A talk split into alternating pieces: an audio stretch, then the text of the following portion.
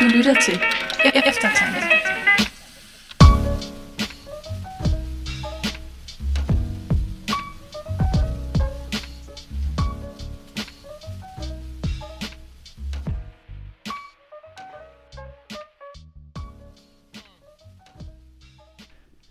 Velkommen tilbage til Eftertankes podcast. Vi har holdt en lang pause, og det er fordi, det har været påske. Glædelig påske, drenge. Glædelig påske. Ja, En anderledes påske. ja det har det. Det har det været. Har I haft nogle gode e-gudstjenester? Ja, det, det sjove er jo, at der er faktisk der er noget sådan på en måde ret intimt over det. Jeg har været til e-gudstjeneste Hmm. i min barndomskirke, øh, og det har absolut ikke været et professionelt setup, Okay. sådan overhovedet. Hmm. Øh, jeg tror vist nok også, det var ikke en af de gudstjenester, jeg så, men en af de tidligere, Hmm. der var præsten, han hedder Ole, dejlig fyr, Hmm. øh, kom til at optage hele gudstjenesten øh, sidelands, Hmm. fordi han ikke kunne finde ud af at sætte kameraet i landscape, Okay. efter han har sat det før, han- efter han har sat det op. Ah, Så har folk har Ah. bare sådan lige, lige drejet alting 90 grader. Mm, Ja. Men der var meget hyggeligt over det. Og jeg kan godt lide, at uh, i stedet for, der er selvfølgelig også bare nogen, der samler sig om de store kirker, der har sat Mm. ekstremt professionelle livestreams op. Men at man på en eller anden måde har samlet sig om sin sovnekirke, Hmm. eller har Ja. samlet, samlet sig om sin kirke. Mm, For eksempel, det var, det var pisse smukt. Uh, de havde sådan en aftengudstjeneste, skal torsdag, Hmm. og så bare han alle tingene væk fra alderet bagefter. Mm. mm, Og det var meget langsomt. Det var virkelig slow tv. Hmm. Men han gjorde, han, man har forberedt sig til langfredag. Hmm. mm, Fordi der, der, der er der ikke noget på alderet. Og det var, meget, det var meget smukt lige at bruge et par minutter Hmm. på at se mm. Ole Præst øh, pille alderet ned. Kan jeg Ja. godt forestille mig. Jeg synes også, det var intimt. Jeg, jeg så også en påskedagsgudstjeneste med min øh, svigerfamilie. Og, og hvor vi også lige sad og sang med på påskeblomster, ved du her. Og normalt, når jeg har set øh, gudstjenester derhjemme her i coronatiden, der har jeg simpelthen været for blodfærdig til at synge med. Mm. Øh, eller i hvert fald sådan siddet og visket lidt i hjørnet. Men sådan, mine svigerforældre, de sang bare med, så det gjorde jeg også. Og det var faktisk, jeg blev virkelig sådan opløftet af det. Det må jeg Fedt. sige. Jeg synes faktisk, det var Ja. en stærk oplevelse. Og, og nemlig meget intim. Øh, en personlig gudstjeneste. Hmm. Fra Galten Valgmenighed, Galten. Ja. Ja. som også virker som en rigtig, rigtig fin valgmenighed. Mm. Nå, ja. Men og så altså, vidt det. Så, Så så vidt det. det. Ja. Vi er jo samlet her i dag, fordi vi har fået et spørgsmål. Mm. Og det er fedt, at de bare fortsætter med at komme. det er det. Ja, Jeg tænker, at vi kører et par episoder mere med det her Q&A, ja. og så går vi tilbage til den almindelige. ja præcis. For jeg, jeg tror, jeg trænger til at forberede mig lidt mere. Ja, Ja, det er det jo kan jeg det. godt følge. Ja. ja, det bliver lidt spontant. Men Ja. vi håber selvfølgelig, at I stadigvæk nyder det, og det ligner, at vi stadigvæk har nogle lyttere også på de her Q&A's. Og det, det tolker vi som, at, at de synes, det er hyggeligt. Ja, vi synes, det er hyggeligt. Vi hygger os i hvert fald rigtig Ja. meget. Ja. Og det er fedt at få alle spørgsmålene, Hmm. øh, og vi anstrenger os på at svare på dem. Ja. Ja. Hvis ikke på podcasten, så på der, hvor I har Mm. skrevet til os. Nemlig. Mm. Så bare bliv ved med at sende det. Ja. Det skal vi nok hygge os med, Helt også selvom vi holder op med at lave corona Q&A's. Ja. Vi skyder på, at Mhm. vi har den her, måske en eller to mere, og så, Ja. så er det nok det. Ja, Ja. det er nok enig i. Fedt. Men altså, Jacob, du har spørgsmål. Det har jeg nemlig, og vi Ja. har fået et spørgsmål fra Sara på Instagram. For en gang skyld. Det er fedt. Ja. Og Sara, hun skriver, hej eftertanke. Jeg har pløjet alle jeres afsnit igennem i coronatiden, så tak for et spændende og lærerigt input i denne skøre tid. Ja, sandelig. Det har været en skør tid, Sara. Nu sidder jeg tilbage med et spørgsmål til jeres mange evolutionsafsnit. Hvis der er en naturlig forklaring på livets opståen, og alt er opstået uden Gud, hvordan kan man så kalde Gud for skaber? Hvad har han skabt, hvis ikke universet, atomer, dyr og mennesker? Er det bare en tom titel, han får, fordi Bibelen kalder ham det? I håb for endnu mere evolutions eftertanke. Og så sådan en smiley med de bedende hænder. Jeg ved, den der, der lige sådan står sådan et gospelagtigt, og sådan Mm, lige ja. ryster lidt Ja, ja. Jeg kan især godt lide den sidste, i håb for endnu mere evolutions eftertanke. Jeg har sådan håbet, at der kom nogle spørgsmål om evolution i vores Q&A. ja. Og det har, Ja. der har ikke været så mange, der handler om Nej. det. Måske fordi vi har lavet så mange afsnit. Ja, men det blev jeg glad for. Men, men det er jo et spændende spørgsmål, Sara, hun kommer med her. Hvordan man kan tale om skabelse. Og selvfølgelig det, det, der ligger bag spørgsmålet, det er jo i vores evolutionsafsnit, der har vi talt meget for, at vi egentlig er åbne for, at der kan gives en videnskabelig, øh, naturlig forklaring på så godt som alt. Altså lige fra opståen af den første celle, øh, til udviklingen af de mange forskellige dyr, og endda endelig af mennesket. Og, og så er det jo spørgsmålet kommer her, jamen, hvis det er sådan, at, at vi sådan set mener, at der kan gives en naturalistisk videnskabelig forklaring på det, uden Gud, hvorfor så overhovedet tale om Gud som skaber? Yeah. Yeah. Fedt. Mega fedt. ja, Er der nogen, der har spørgsmål. nogle øh, tanker om det? Ja. Har du nogle tanker, Martin? Jamen, jeg har nogle tanker. Øhm, okay, hvor skal vi begynde? Så, Mm. øhm, jeg, jeg har tænkt over en ting, Mm. og, og jeg, jeg er ude på sådan et spor, hvor jeg, at, jeg er ude på noget vand, hvor jeg måske ikke kan bunde for. Mm. Øh, vi er måske ude i sådan... Altså, jeg, jeg kunne forestille mig, at det her det er sådan noget, Thomas Aquinas har tænkt en masse Mm. over, måske. Mm. Men jeg tror også, jeg, jeg er måske uenig med ham, fordi... Hvad, ja, nu ser vi. Nu Ja. ser vi. Okay, men det er fordi... Jo, det jeg har tænkt over, det er, at på en måde... Altså, når vi normalt taler om Gud og hans rolle, øh, så et typisk argument, det er sådan noget som det kosmologiske Guds argument, mm. øh, hvor man ligesom taler om, at alt, øh, der begynder med at eksistere, har en årsag, og, og, så, og så går man ligesom tilbage, og så finder man Gud som den sådan sidste årsag, gør, Mm. øh, og som ikke selv har en årsag, fordi han er ikke begyndt med at eksistere.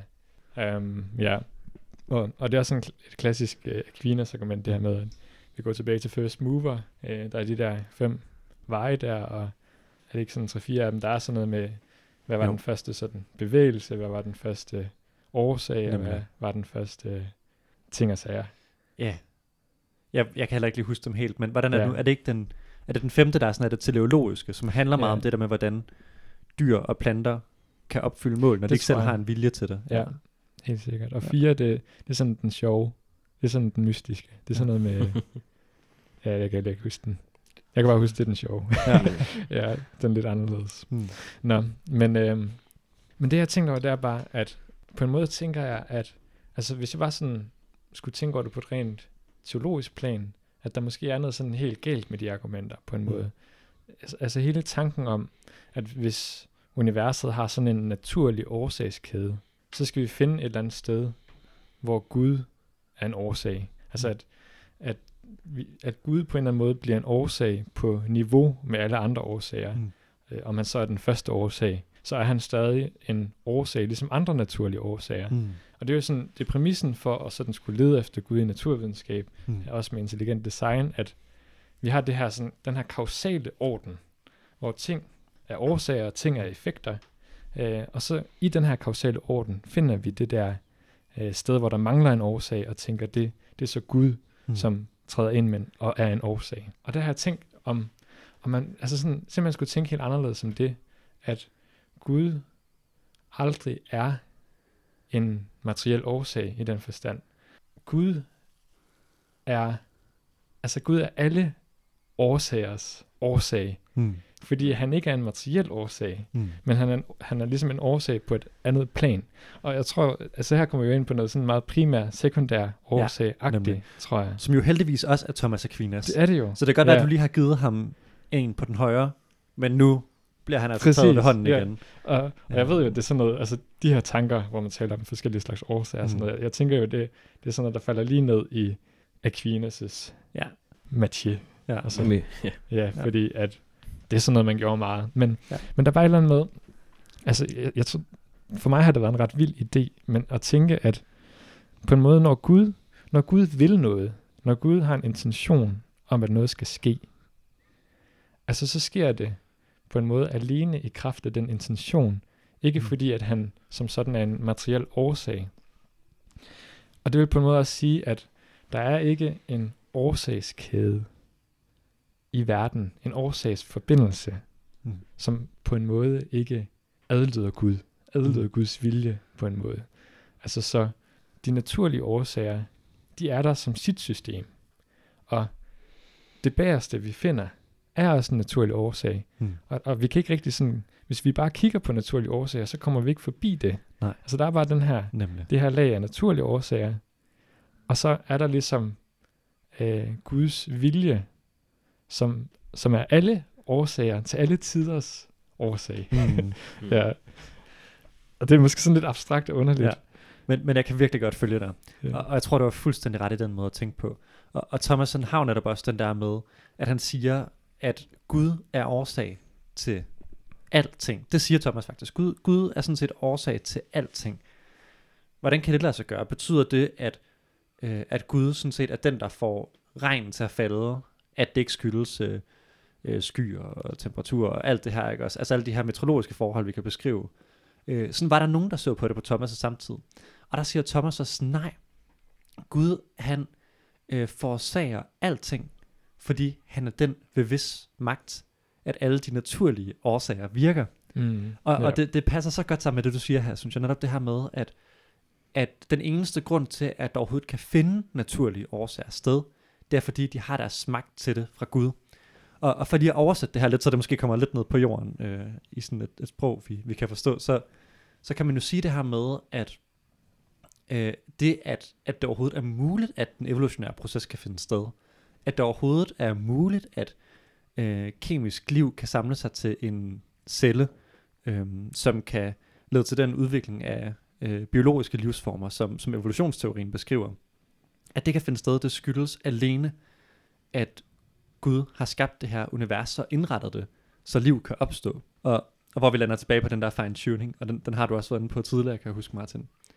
Det her med, at, at, øhm, at på en eller anden måde, så er der det helt basale argument her, som er, at det er meget, meget utroligt, at vores univers er venligstemt over for liv, og at det er lovmæssigt, og mm. at alle de her naturlige mekanismer kan, kan virke. Altså, så der, der er lidt mere sådan, altså Gud, Gud er et meget mere sådan grundlæggende plan af virkeligheden. Øhm, Ja. Ja. Ja, og, og når man taler om sådan et fine-tuning-argument, som vi måske godt kan gå lidt mere i dybden med, Mm. altså så, så er det jo netop også, altså det, det argument gør, er jo at give indtryk af, at der er noget intentionelt bag. Mm. At det er som om, at det fra starten var meningen, at der skulle være liv nu. Og det der med at tænke Gud som den, altså vi har også haft de her aristoteliske årsagsbegreber oppe, Mm. øh, med at der er de her, man kunne måske bare dele det op i den, i den naturlige årsag, og så den her telos årsag, Mm. at Den finale årsag. den finale årsag, Mm. at noget kan, noget bliver jo til, fordi at nogen vil det.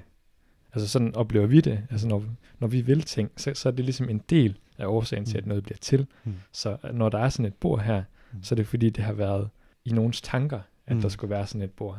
Det har været nogens intention.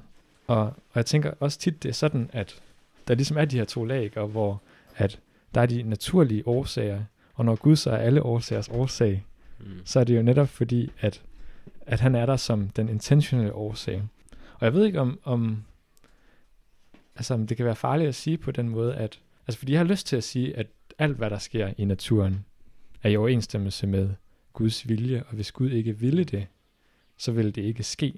Fordi at ting sker på en måde i kraft af, altså for Gud, jeg tænker ikke Gud på den måde har forskellige viljer, ligesom vi har talt om, at vi har. Mhm. Altså jeg tænker ikke, at, at han er sådan, han har en primær vilje og en sekundær vilje.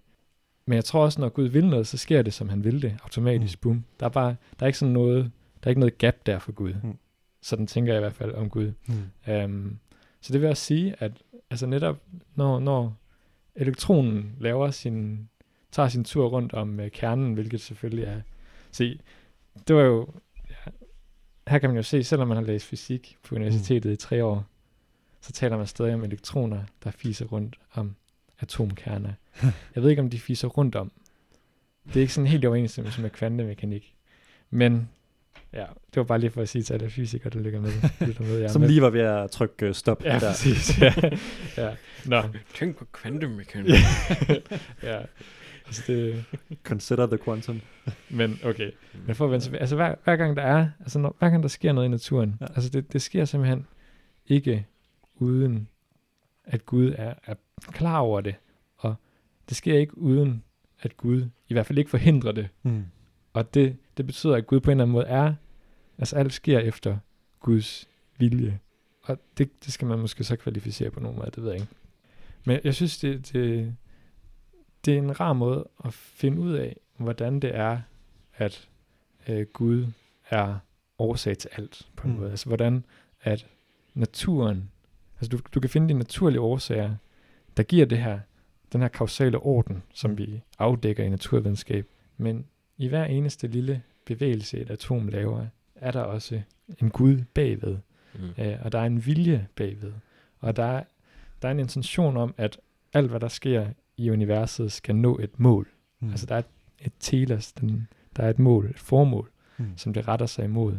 Og så kan man, altså, og det er også for at gøre lidt op med den deistiske tanke, at, Mm. At Gud skulle sådan være tilbagetrukket Ja. og har, har overladt universet til sig selv. For det tror jeg heller ikke.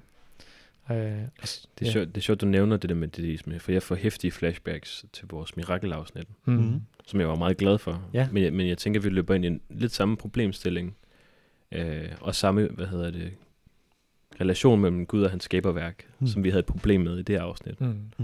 Og det, det er sjovt, ikke? Fordi det, for, for mig så er det et udtryk for, hvad jeg kan, hvad kalder jeg det? Jeg kalder det dårlig deisme, ikke? Mm. En Gud, der skaber noget, der kører, og så en gang imellem er han nødt til at bryde ind og på en eller anden måde gøre det fra, fra ny, eller sådan Mm. lige, ligesom den, en, en urmær, der er nødt til at banke til viseren ind imellem, ikke? Mm. Mm. Øh, og det er på mange måder det, der er på spil, og det har snedet sig ind på en eller anden måde. Mm. Og jeg har næsten sådan, det, det er virkelig et spørgsmål om, at vi skal tænke mere kristent Mm. om skaberværket på mange måder, fordi mm. det er en, hvis man tænker over det, så er det en, en form for visdom, der ligger ikke eksplicit, men ret latent i det meste af det, hvad kristne foretager sig. Altså de fleste kristne kan for eksempel godt lide at synge brorvers, eller bede brorbøn, altså hvor man siger tak for maden til Gud. Mm. Øh, men enhver idiot ved jo godt, at det er mig, der har købt den i Netto, og det er også mig, der har lavet den. Det er rigtigt, det minder mig om, I, I øh, burde sige tak til mig. nemlig. Ja, som øh, komikeren Jakob Svendsen også øh, laver Ja, lidt sjov med det, jeg også netop det der med sådan, hvad, hvad er det egentlig lige? Jeg har købt den, jeg har lavet maden. Mm. Mm. Hvorfor synger jeg virkelig tak til far bagefter? ja. Og det er faktisk, det, det, det er sådan set meget et intelligent designspørgsmål, kan man sige. Fordi det på en eller anden måde sådan antager, at der er sådan en konflikt mellem mm. Øh, far-tesen og gud-tesen, mm. Som forklaring på, hvorfor er der en lasagne på bordet.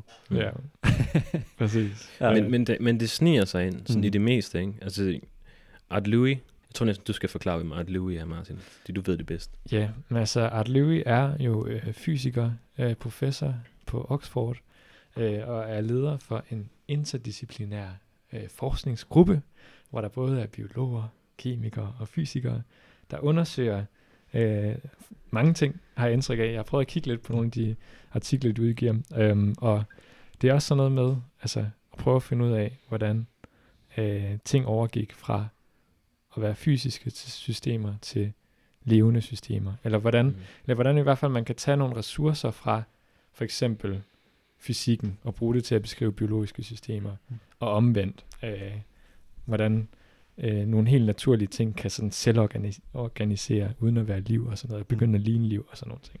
Mm. Vanvittigt spændende. Virkelig fed fyr. Og så er han også kristen. Og så er han kristen. Øhm, og han har, han har en fantastisk øh, anekdote om en meget begivenhedsrig dag, der får ham ligesom udtrykket om, hvordan han befinder sig, sjovt nok, øh, mellem to stole, der, der så sjovt nok for ham viser sig ofte at være den samme stol. Øh, en søndag, hvor han efter at have været i kirke, snakker med et øh, ældre ægtepar af en art eller sådan noget. Øh, og de bliver opmærksom på, at han er den her Oxford-professor. Han er super dygtig. Øh, og de vil ligesom, kender det der med sådan at prøve at tale jer varme på nogle, øh, sådan man har et eller andet at snakke om. Øh, Mm. Det de slår sig fast i, ikke? det er sådan, jamen det er så spændende, du ved så meget om verden, Mm. mm. og så kommer den der klassiske, øh, at tænke Guds tanker efter ham, det er som at undersøge verden Mm. og så videre. Ikke? Mm. Men det de så griber fat i, det er jo, og jeg ved ikke engang, om det er rigtigt, det tror jeg sådan set ikke, det er, men sådan, øh, de siger der med, er det så ikke også utroligt, vi ved ikke, hvorfor, øh, hvordan fuglene formår at vende hjem hver, hvert Mm. forår. Ja. Er det ikke et mirakel? Mm. Det kan vi ikke forklare. Mm. Og så fornemmer man, der er plads til Gud der.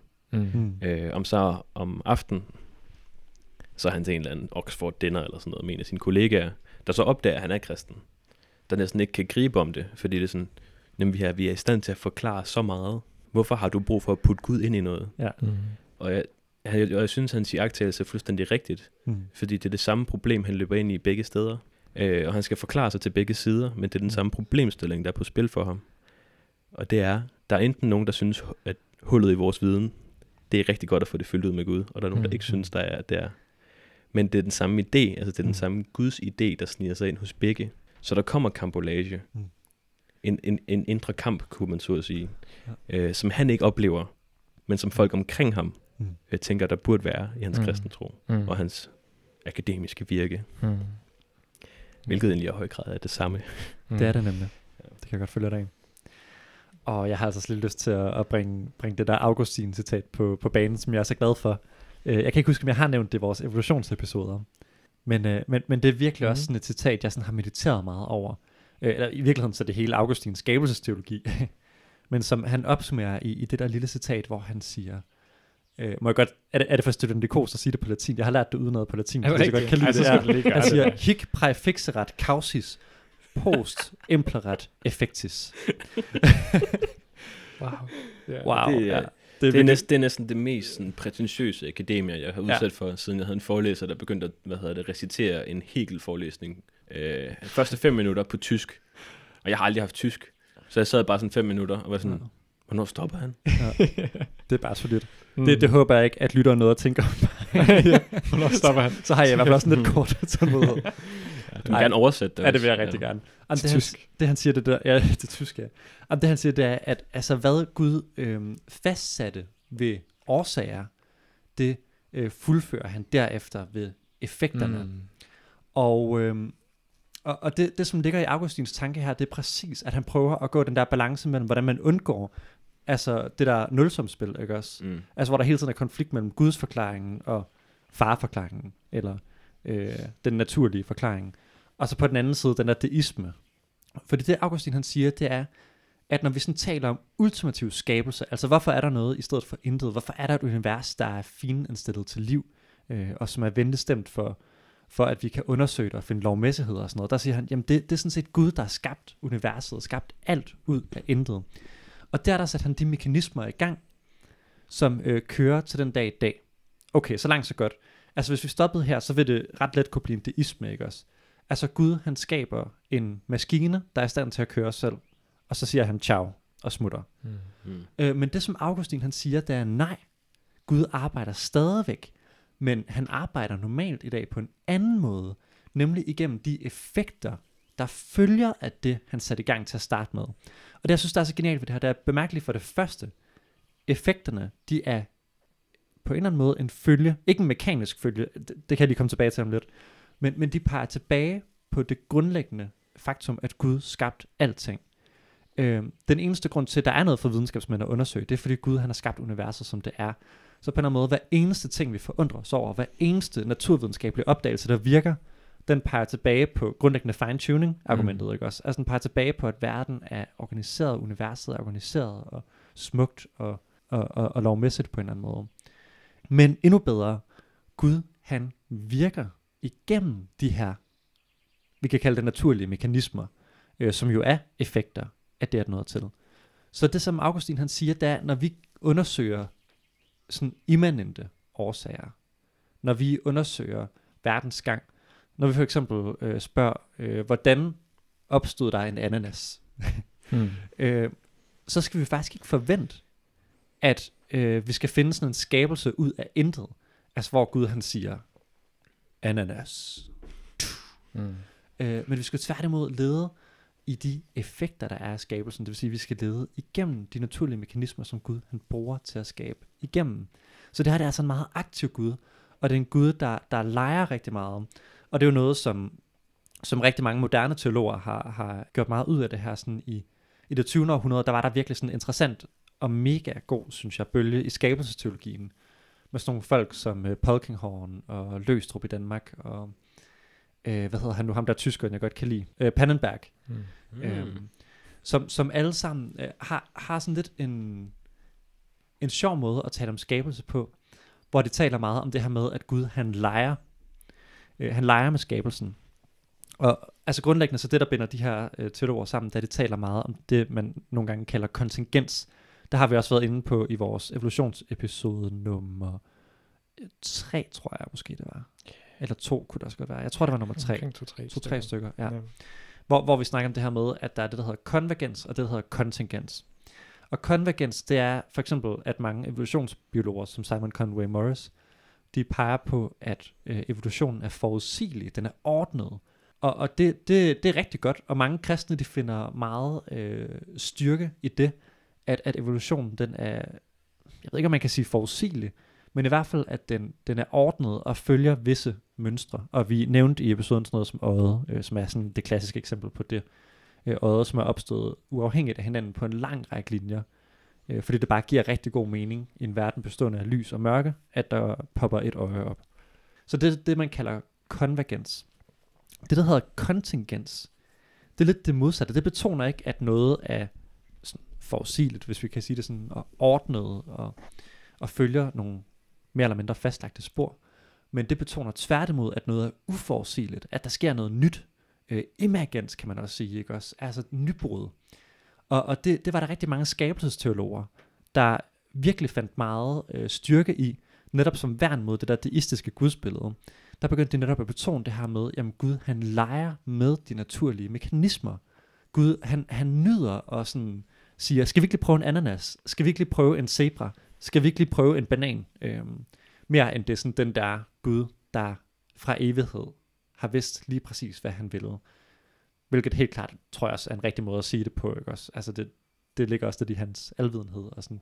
Men, men jeg tror alligevel, der er noget rigtigt noget af det der med sådan, den alvidende Gud, han leger os. Mm. Øhm, og, og nyder at prøve at være kreativ og eksperimentere med sin skabelse, ikke også? Og, og, og, og nogle gange så rydder han bordet, ikke også?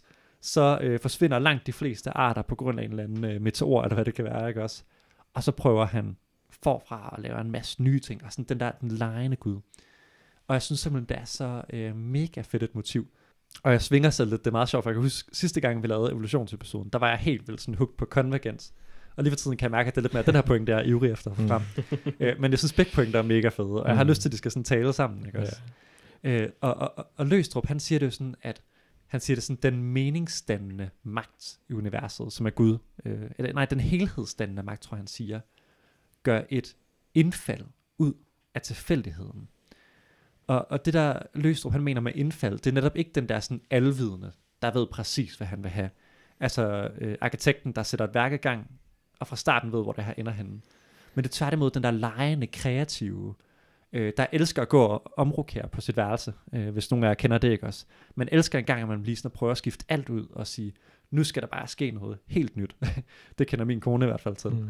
og, og, og det, det er præcis den Gud, som han bliver grebet af, ikke også? Hvor Løstrup han siger, det, det, det som Gud gør, det er, at han, han, han, han leger med tilfældighederne. Sådan, hov, der, der er sket simpelthen en mutation her, ikke også? Øhm, nu er der pludselig mulighed for, at vi kan lave en abe. Mm. Eller sådan noget af den tankegang, ikke også? Og jeg synes, den er så fed. Men selvfølgelig skal holde sammen med Gud som den alvidende. Det, men det her, det ved noget som, at det hænger rigtig meget sammen med vores metaforer, Mm. Mm. og den måde, vi går til det på. Ikke? Altså, jeg tror, jeg er heller ikke låst på hverken konvergens eller emergens ovnen. Nej. Sådan, også bare fordi, de på en måde eks- eksisterer sammen. Ikke? Altså det Mm. der med, at blod er sådan noget, der eks- eksisterer på tværs Mm. af, sådan, af flere af de der artslinjer. Mm. Øh, men ikke alt blod er rødt blod, altså den hemoglobin, ligesom vi har. Mm. Men det fås i alle regnbuens farver. Jeg ved ikke hvorfor. Jeg synes, det er en letterligt smuk tanke. Mm. Mm. At der er grønt blod, blåt blod, lilla blod, hvidt Ja. ja. blod, og så også der Ja. har rødt blod. Ikke? Ja. At, at blod er noget, der opstår, hvis du skal have større organismer, Mm. men så opstår det bare sådan i alle, alle, Mm. alle tænkelige farver. Ja. Øhm, men tilbage til det der med metaforer, ikke? Mm. Fordi det her, det vidner også om, altså det der, øhm, den der materialistiske måde nærmest at tænke om verden som en form for maskine på, har vi svært ved at bevæge os ud over. Mm. Og det vi i virkeligheden gerne vil bevæge os ud i, er tættere på at tænke noget i som Gud som kunstner. Altså det er også, et, hvad skal man sige, et irreducerbart maskinværk, ikke? Mm. Men jeg tror ikke, at det er tænkt sådan, at vi skal tænke om Gud som en maskinmester. Mm. Altså selvfølgelig også, altså som ingeniøren og som arkitekten, er Mm. altså he- helt sikkert med, med på den. Øh, men vi skal også have de andre ting med, ikke? Altså som øh, vores enklingshelte, ikke? De elskede at tænke Gud som forfatter, og den metafor kan så latterligt meget, også når man tænker kristologisk, at skrive sig ind i sin egen historie. Mm. Øh, men hvad med at tænke om Gud som en skulptør, der leger med det undervejs, ikke? Det er jo et, en mere bibelsk Mm. der har, der har du jo et bibelsk analogi Ja. til Gud, der former med leret, ikke? Og der sker bare sjove ting, hvis Gud får lov til at på en eller anden måde at leve i alle de forskellige metaforer. Mm. Fordi der er ikke nogen af dem, der, jeg tror, som kan være totalt udtømmende. Mm. Og det, det vilkår jeg er med på, men det gør Mm. det også bare sjovere. Nemlig. Det er, at, hvad hedder det, jeg kan, skal man sige, iklæde Guds skaber, skaber, Mm. skabelse, Mm. øh, forskellige sprogdragter, og så jagter jeg nye ting. Og det tager ikke noget fra det. Nej. Og det ligger, det ligger til. Men man kan, man kan se sig blind på, og det er jo ligesom, nu vender jeg tilbage til mirakelafsnittet igen, ikke? Når David Hume definerer miraklet som brud på naturlov, mm. så er det fordi, han har sådan en stærk, materialistisk, maskinel måde at tænke om verden på. Mm. Det er jeg ikke tvunget til. Altså det er ikke at tænke kristent om det. Jeg har mange flere strenge at spille på. Mm. Jeg har meget mere at lege med. Ligesom jeg, jeg, jeg kan have en legesyg ud, ikke? Mm. Øh, og det er noget, jeg kan vælge at betone, og som jeg, om, som jeg kan se i det. Øh, og En vi har- jazzskud. En jazzskud. Jeg kan godt Mm. lide sådan, den improviserede jazz, ikke også? Ja. Mm. Gud, han spiller saxofonsoloer. Ja. Kosmiske fuldstændig. saxofonsoloer. Ja. Eller soli hedder det så. Nu har jeg lige siddet og blæret mig med mit latin, så kan jeg bare også lige bøje det over lidt. Nå, Ja. ja. Men det er faktisk en perfekt analogi. For, Ja. det, her, for det her, der, der, er også der er klare regler for, hvad hedder det, musik. Mm. Der er klare regler for soloer og sådan Mm. nogle ting, ikke? Men der er også rigtig meget frit spil til at lave rigtig meget spas. Mm. Altså virkelig, i virkeligheden er musik måske den bedste analogi. Mm. Det er jo et apropos. Ved I, hvem der har tænkt det her fuldstændig før os? C.S. Lewis. Og Tolkien. Det er Tolkien. Augustin. Nå, okay. Ja. Tolkien. Fordi altså, Tol- når- Tolkien forestiller sig skabelsen Mm. Og Anu Iluvatar, Mm. der ligesom er skabelsesguden i hans Ringens Herre-univers, Mm. så er det jo en sang, Ja. der bliver skabt gennem sang, Mm. hvilket er også meget sjovt. Ja. Ja. Men jeg synes, det er en stærk analogi, og der, er, og der er rigtig meget, der giver mening i at kunne få lov Mm. til at være i det rum, hvor man kan lege med de ting. Mm. Fordi det bliver simpelthen... Altså dels så er det ikke bibelsk at tænke så super maskinelt om verden. Mm. Mm. Ikke at der er noget, ikke at det er decideret forkert, Mm. men det er ikke den metafor, vi trods alt har fået givet. Mm. Og derfor skal vi også passe på med at, sådan at blande de to ting sammen. Mm. Mm. Fordi så havner vi i virkeligheden med den der mellemvare, Mm. øh, som Art Lewis slog sig på, Mm. øh, Mm. som han havde så svært til at finde, fået- havde svært ved at finde sig til rette i. Mm. Ja. Så man kan måske sige, at øh, det Gud i hvert fald ikke gjorde, det var, at han skabte universet som et elklaver, hvor man så bare kan trykke demo, og så spiller den øh, Fyr Elise, eller noget Ja. af den stil, Mm. og alt kører ligesom bare efter det klik. Men det er Ja. mere sådan et, han, han skabte et, øh, et flyl, ikke? Mm. Sådan grand Som- piano, ja. ja. som Ja. ikke spiller, uden at der er nogen, der spiller på det. Mm. Mm. Og så satte han sig ned. Ja. Og, og grunden til, at der er et univers lige nu, det er fordi Gud stadig sidder og spiller, Ja. og stadig improviserer, Ja. og stadig kører. Ja, Ja. perfekt. Den kan jeg rigtig, rigtig godt lide. Fedt. Dreng, Ja. inden vi, vi runder af, så kunne jeg godt lidt tænke mig, at der, der er sådan en lille, øhm, en lille tråd, som, som ligger så meget op af det her spørgsmål, som jeg godt kunne tænke mig lige at komme forbi. Og det er en øh, challenge, øh, vi har fået fra en øh, lytter, øh, der hedder Steven Mayer. Nå, ja. øh, det, er ikke, det er ikke os, han lytter til. Nå, Øh, ja. Men han lytter han til lytter til nogen. kosmisk jazz. ja, okay. Ja. Øhm, jamen, det er fordi, øh, der er noget af den her Theistic Evolution-bog, øhm, som, som vi efterhånden har nævnt mange gange, som jeg synes er så godt, øh, eller jeg synes ikke, det, jeg, jeg er selvfølgelig uenig i det, men jeg synes, det er rigtig, rigtig godt til at, at, at illustrere nogle af de ting, vi snakker om her. Fordi han, han stiller lidt det samme spørgsmål. Hvordan kan det hænge sammen med skabelse og naturlige forklaringer? Og prøv lige at høre, hvad han skriver her.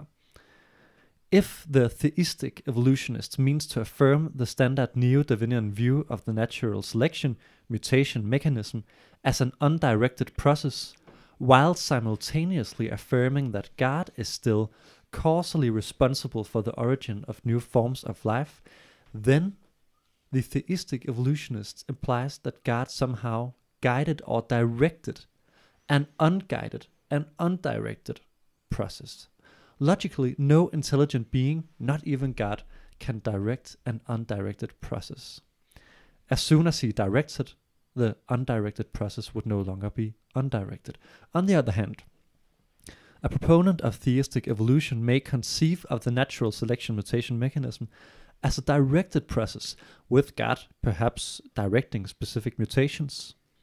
This view represents a decidedly non Darwinian conception of the evolutionary mechanism. It also constitutes a version of the theory of intelligent design, one that affirms that God intelligently designed organisms by actively directing mutations. Det der er humlen i det her, øh, jeg ved ikke om det er måske lidt kring nedskrevet. Ja, det var lidt langt citat. Men er det ikke, Det- bare, er det ikke bare basically... Øh, men hvis du tror på Gud og evolution, så tror du ikke rigtig på evolution mere. Præcis, det, det, det er nemlig rigtigt, det det der er på spil. Altså det, han det er siger, også en flabet karikatur. Ja. Det er. Øh, men, men det er nemlig rigtigt, altså det der med, at han siger, at, øhm, øh, at darwinistisk evolutionsteori, eller neodarwinistisk evolutionsteori, øh, bygger på, at evolution ikke er guided. Øh, vi siger, at det er tilfældige mutationer, det har vi også sagt tidligere i de her programmer, øh, som er afgørende. Det er ikke sådan, øh, ligesom øh, Lamarck tænkte, at det er sådan nogle tilegnede øh, øh, mutationer, eller hvad han vil kalde det, variationer, som opstår i løbet af livet. Men det er tilfældige mutationer, som så viser sig fordelagtige i en given øh, kontekst. Og han siger, hvis vi begynder at sige, at Gud skaber igennem det, som vi har sagt flere gange i dag også, hvis Gud han leder det, hvis han driver det frem mod nogle mål, så er det ikke længere neodarwinisme. Så er det faktisk intelligent design. Og det synes jeg er interessant, ikke også? En interessant udfordring. Og, og, og det, som, som jeg øh, selv tænker er sådan et virkelig, virkelig vigtigt svar for mig her, det er også at, at skille mellem, hvad forskellige discipliner kan og bør sige. Og særligt at skelne mellem biologi og teologi. Og jeg håber, det her giver rigtig god mening ud fra alt det, vi har snakket om øh, de sidste tre kvarter her. Altså, biologien, den må sige, at det er tilfældige mutationer, der ikke har noget mål for øje. Og teologien må sige, at Gud har villet øh, for eksempel mennesket præcis som det er, eller arterne præcis som de er. Og det øh, er faktisk begge dele rigtige fra hver deres discipliner. Men det er sådan et, man kan måske kalde det et oppefra og et nedefra perspektiv. Hvis nogen synes, det er anfægtende at tænke på, at to så tilsyneladende modstridende sandheder kan stå side om side, så, så er det helt klassiske eksempel, det er jo at tænke på, øh, hvad med dig selv? Som Anders Madsen siger i Tærkelig Knib. Hvad med dig selv?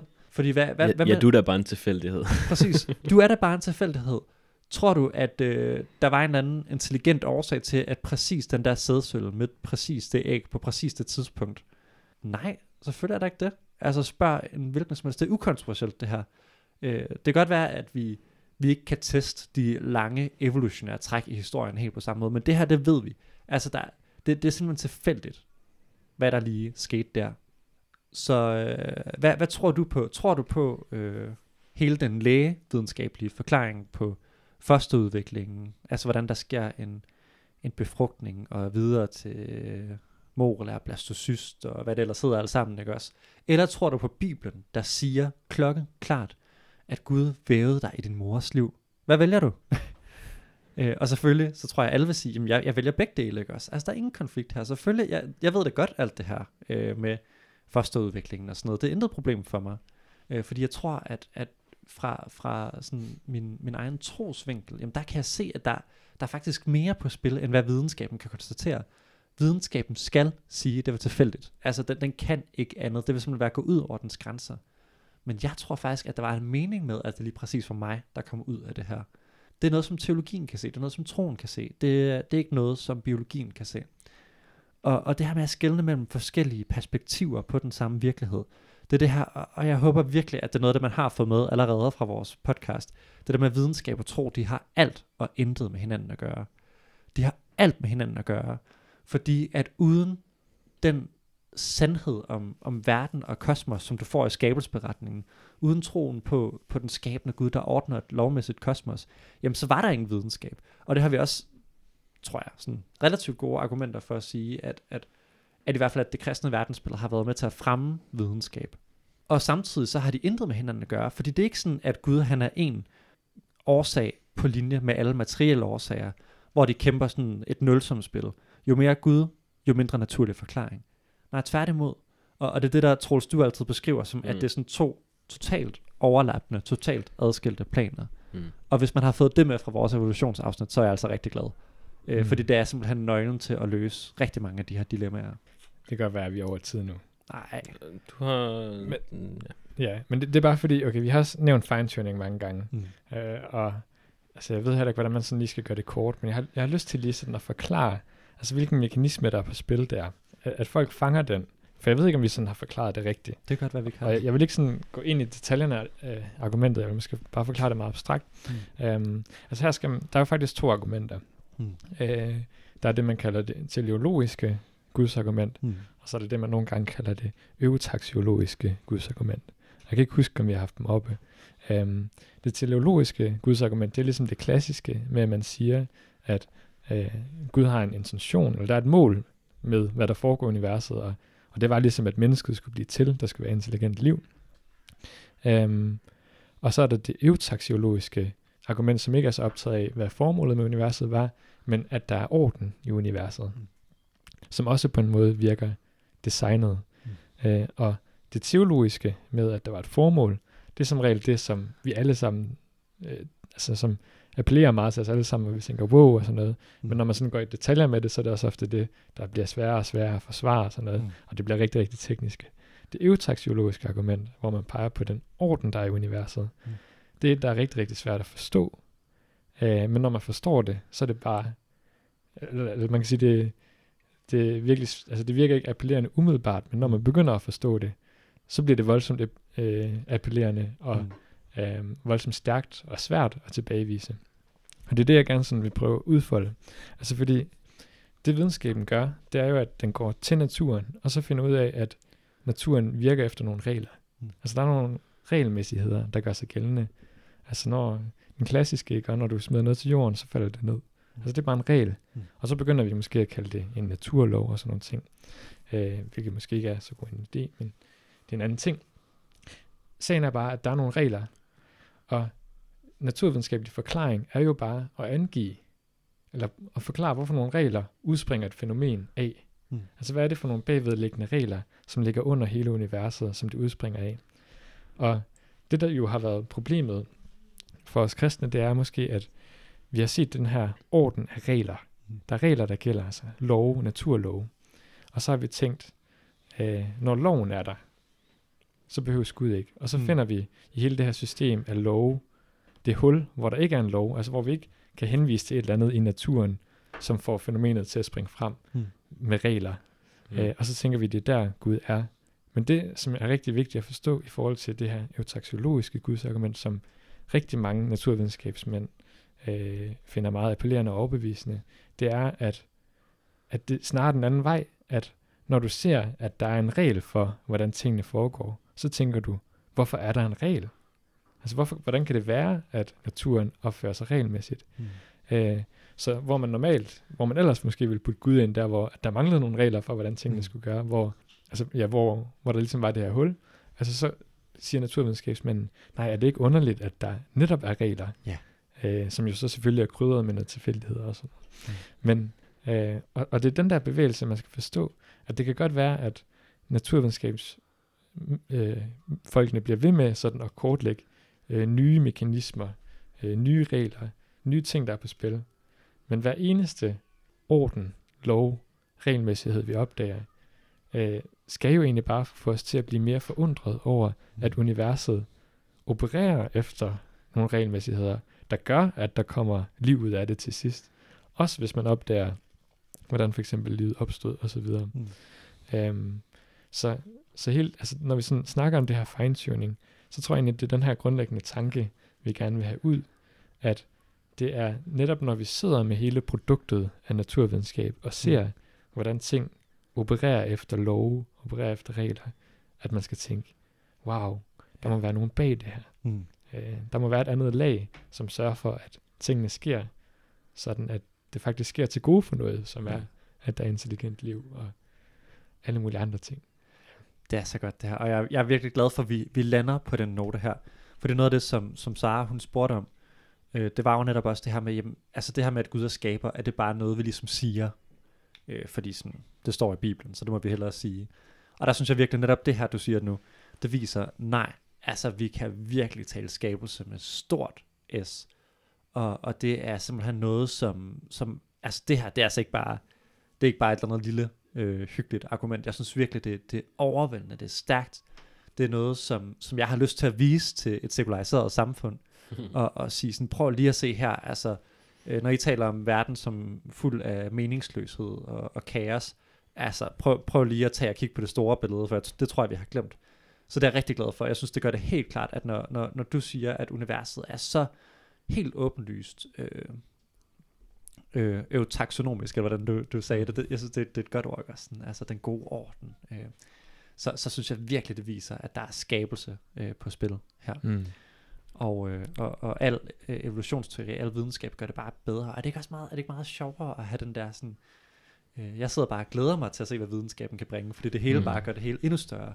Og nogle gange, når mikrofonerne har været slukket for os, så har vi også siddet og snakket om det her med, at vi, vi jo virkelig også kommet til at elske evolutionsteori, ikke også? Altså, tanken om, at et eller andet sådan flodhesteagtigt dyr over lang tid kan udvikle sig til en val, ikke også? Altså, det er jo, det det, er jo, det er jo sådan noget, hvor man bliver helt, altså, øh, helt øh, fra den, og, og virkelig sådan bliver overvældet i sin fantasi, og Mm. bliver stimuleret og sådan. Mm. Og jeg kunne så godt tænke mig, at vi kunne videregive den der. Det er kosmisk jazz. Det, det er nemlig Mm. kosmisk jazz. Kosmisk jazz. Er det ikke det, som den her skal hedde, det her afsnit? Skal det ikke hedde kosmisk jazz? Kosmisk jazz? Ja. Ja. Skal vi sætte noget kosmisk jazz på? Ja. ja. Det har vi ikke. Vi har noget øh, Det spiller jo allerede. lo-fi hip-hop. Ja. Ja. Tak for nu. Tak for nu.